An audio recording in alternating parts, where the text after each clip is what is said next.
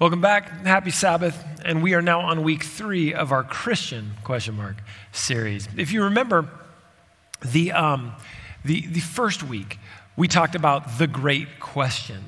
Who do people say that I am? said Jesus. In week two, we talked about where the label came from and the fact that we needed a new word to be able to understand what was going on, something that separated them from the Jewish community and gave new meaning and new thought to the way that they were living, the way that they were behaving, and the way that they were experiencing and expressing the love of God that they had found through Jesus Christ. And today we talk about what this means and why it changes us. And so I know we want to just jump into things, but a couple things as we get as we move forward, uh, we want to make sure that you register for Easter if you're coming. That's really important for Friday night and for Saturday morning. And as you know, some of those services have already filled up. So if you haven't done it, make sure you go today and register for our Easter service that's coming up in the first weekend of April. And secondly, thank you for being here. Let's take a breath because it is Sabbath and we get an opportunity to rest, to be with one another, and to grow in the Word. Now, here's a question I have for you Have you ever been on the Today I Learned Reddit? And I know those are a lot of words that maybe we wouldn't have used 20 years ago, but today there's this thing called Reddit. If you don't know about it, go, well, maybe don't go check it out. I don't know. It's got a lot of information about a lot of different stuff. And there's this one particular forum, this one particular section that people post the things that they learned that day. So they call it Today I Learned. And sometimes this information changes these people, and sometimes it doesn't change them very much. So I thought I'd bring you some that I found relatively interesting. I don't know if they changed my life or not. But the first one is this Today I learned octopus sometimes punch fish. That's right, they sometimes do it. The hypothesis is that the octopus is punching the fish out of spite to punish it. Research suggests that the octopus's brain, octopi brain, though drastically different than ours, is capable of complex behavior and cognition. Fascinating. Second one is today I learned Sir Isaac Newton was in quarantine. That's right. At 23 years of age, Isaac Newton went into quarantine due to the bubonic plague. During that time in quarantine, he proved the refractive properties of prisms invented calculus, and was famously hit on the head by an apple. I don't know what you did over this last year. I'm betting it's not nearly as much as Sir Isaac Newton did. Uh, the last one I thought was interesting was today I learned Abraham Lincoln was a licensed bartender. So you see, not all information that we learn changes us completely. However, some information does. I don't know if you remember Galileo. And I'm not going to go into a history lesson because you can look him up and there's lots of information out there. But his discoveries with the telescope revolutionized astronomy and paved the way for the acceptance of the Copernican heliocentric system. In other words, the idea that the earth rotates or revolves around the sun. But his advocacy of this system eventually resulted in an inquisition process against him, and we all know how that ended up. And we forget how revolutionary this idea was because sometimes some ideas seem commonplace when they're truly revolutionary. Now, uh, let me give you an example of this cell phones, internet, commonplace now. But do you remember when they were new? Do you remember when they changed everything? How about this? Microwaves for those who are a little bit older. How about this for those who are maybe even a little bit older? Remote controls. I used to be my dad's remote control until we bought a remote control where he could sit there and just click and it would click physically, click, click, and you would see that thing turn. But the problem is this information, when ubiquitous, ceases to feel revolutionary. In other words, when it's all over the place, when it's just something that is so commonplace that we just simply understand it, it ceases to be revolutionary in the way that it was when we first came across it. Therefore, it becomes easy to forget. So, what does any of this have to do with being a Christian? Right? That was a nice introduction. Um, but I'm glad you asked because it has everything to do with being a Christian. You see, there is a truth that changes everything. You know it. God loves you. He lives for you. He died for you, and He gave you salvation through that work. And this changed everything that you can imagine. And it did for those first followers of Christ as well. Peter, you know him. Peter was a first follower of Christ. Sometimes we call him Cephas. He was a first follower, as was Saul, or who we call Paul. Much of the same background, but different trajectories. But when their trajectories intersected, fireworks. And so we jump into the story at a pivotal moment. Right? We talked about Antioch last week, but now Peter comes to visit and everything is going well. Well, until it wasn't anymore. So we're going to start in Galatians chapter 2, verse 11. It starts like this But when Peter came to Antioch, I had to oppose him to his face. Now, this is Paul speaking. Right? He said I had to oppose him to his face. That's not just talking behind somebody's back. That means that they're doing something so egregiously wrong that you've got to stop it in its tracks. He said, I had to oppose him to his face for what he did was very wrong. Paul was always an outspoken guy, but now there's an issue. So we move on to verse 12. When he first arrived, he ate with the Gentile believers who were not circumcised. But afterwards, when some friends of James came, Peter wouldn't eat with the Gentiles anymore. He was afraid of criticism from these people who insisted on the necessity of circumcision. Paul actually lays it out for us. Peter believed in a gospel that changed everything until he didn't. He got scared of criticism and he forgot that those old things he had put away and he now has a new identity. He now has a more inclusive identity that allowed for things like dinner with Gentiles, where he couldn't do it before. Now, we quickly move over to that discussion of circumcision, right? Because that's a little more maybe interesting. I don't know. Um, but, but circumcision is really just a placeholder for tradition and law, right?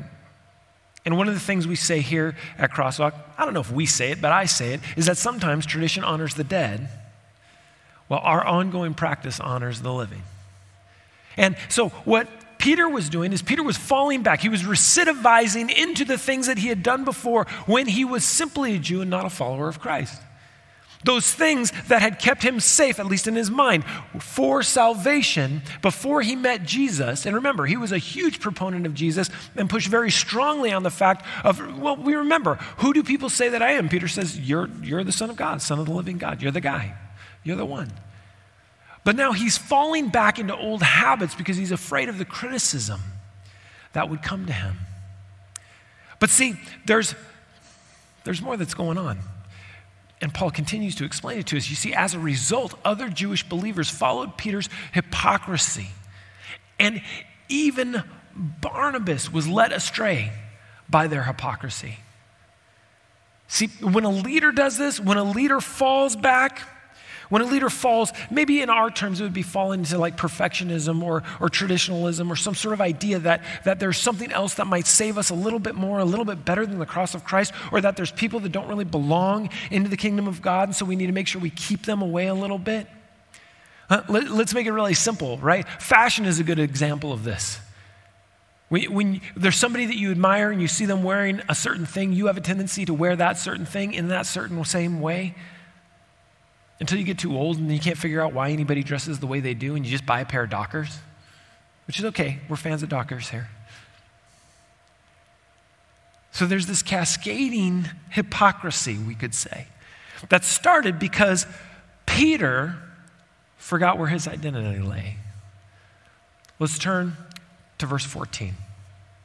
When I saw that they were not following the truth of the gospel message, I said to Peter, now I'm speaking as Paul, of course, I said to Peter in front of all the others. So now he's not just confronting him face to face, he's confronting him face to face in front of a bunch of other faces, in front of a bunch of other people. And he said this listen, since you, a Jew by birth, have discarded the Jewish laws and are living like a Gentile, why are you now trying to make these Gentiles follow the Jewish traditions? So he calls them out publicly. You see, here's the thing Paul never questioned his identity, but he wanted to push back on Peter.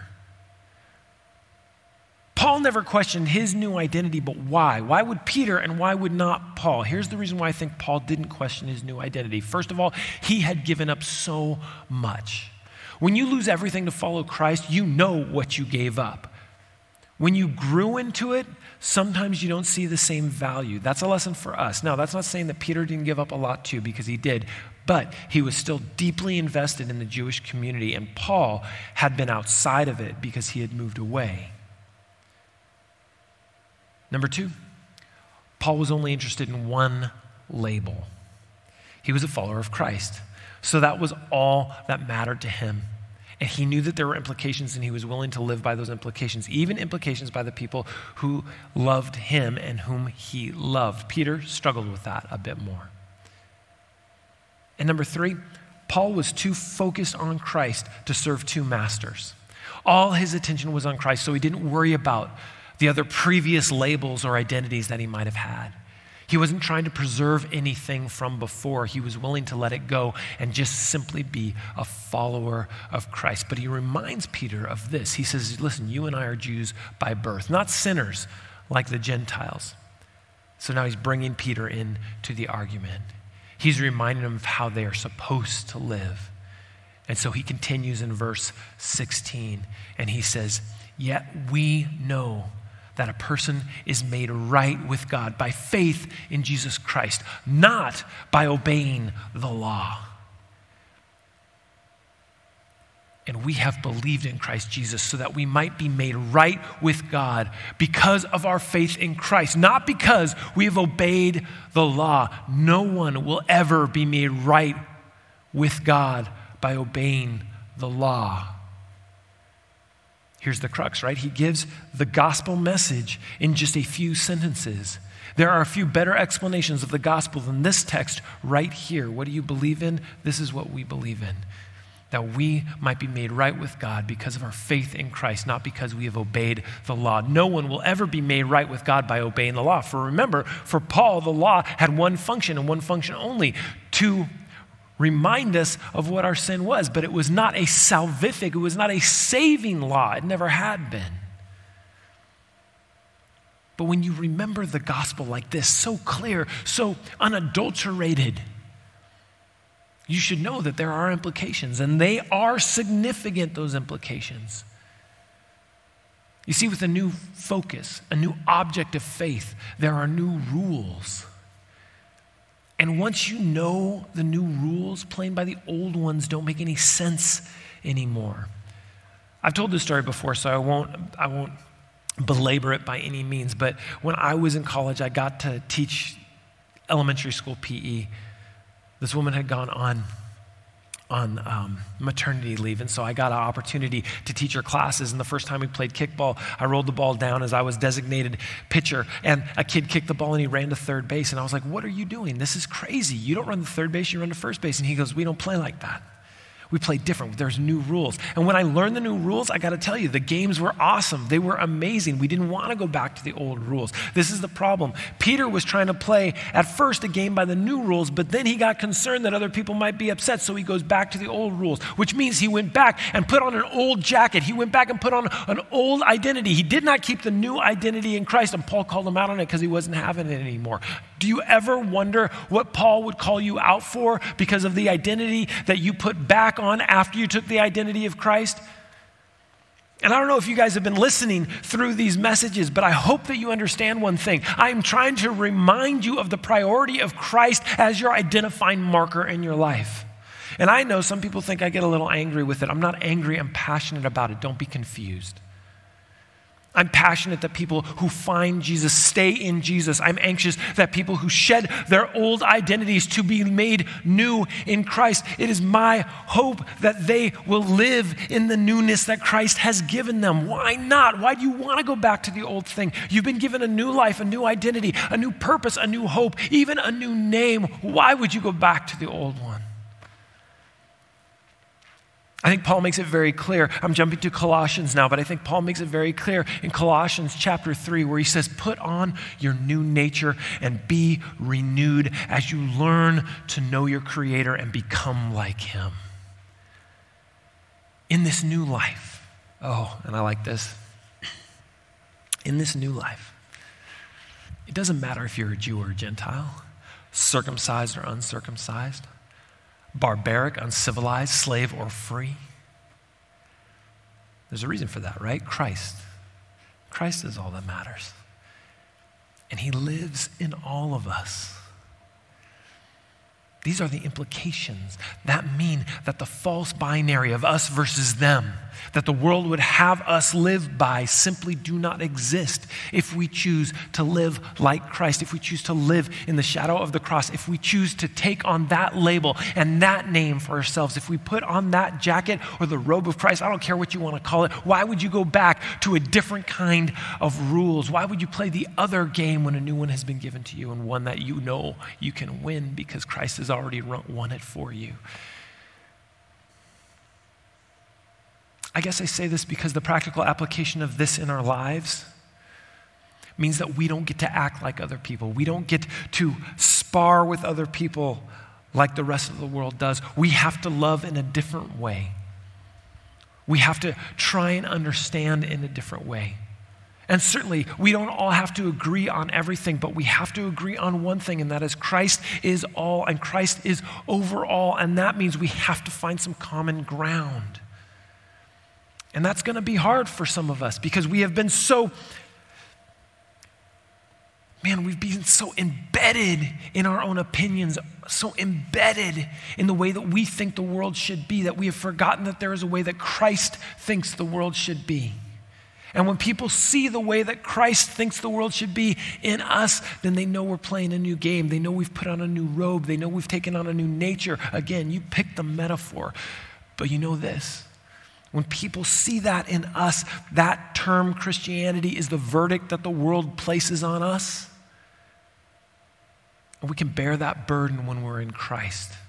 But we cannot, if we step out of the shadow of the cross, and try and do this ourselves. And we're, we're honing in on this for the next several weeks. Why? Because it is so important that we understand the basic tenets of Christianity. Paul said it Christ is all that matters, and he lives in all of us. If Christ is all that matters, what do you spend your time doing?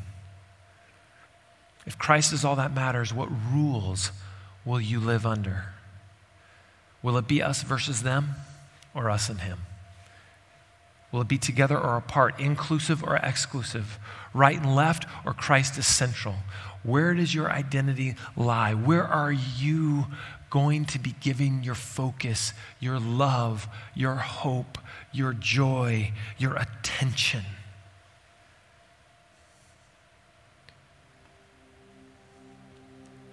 Christ doesn't demand a little.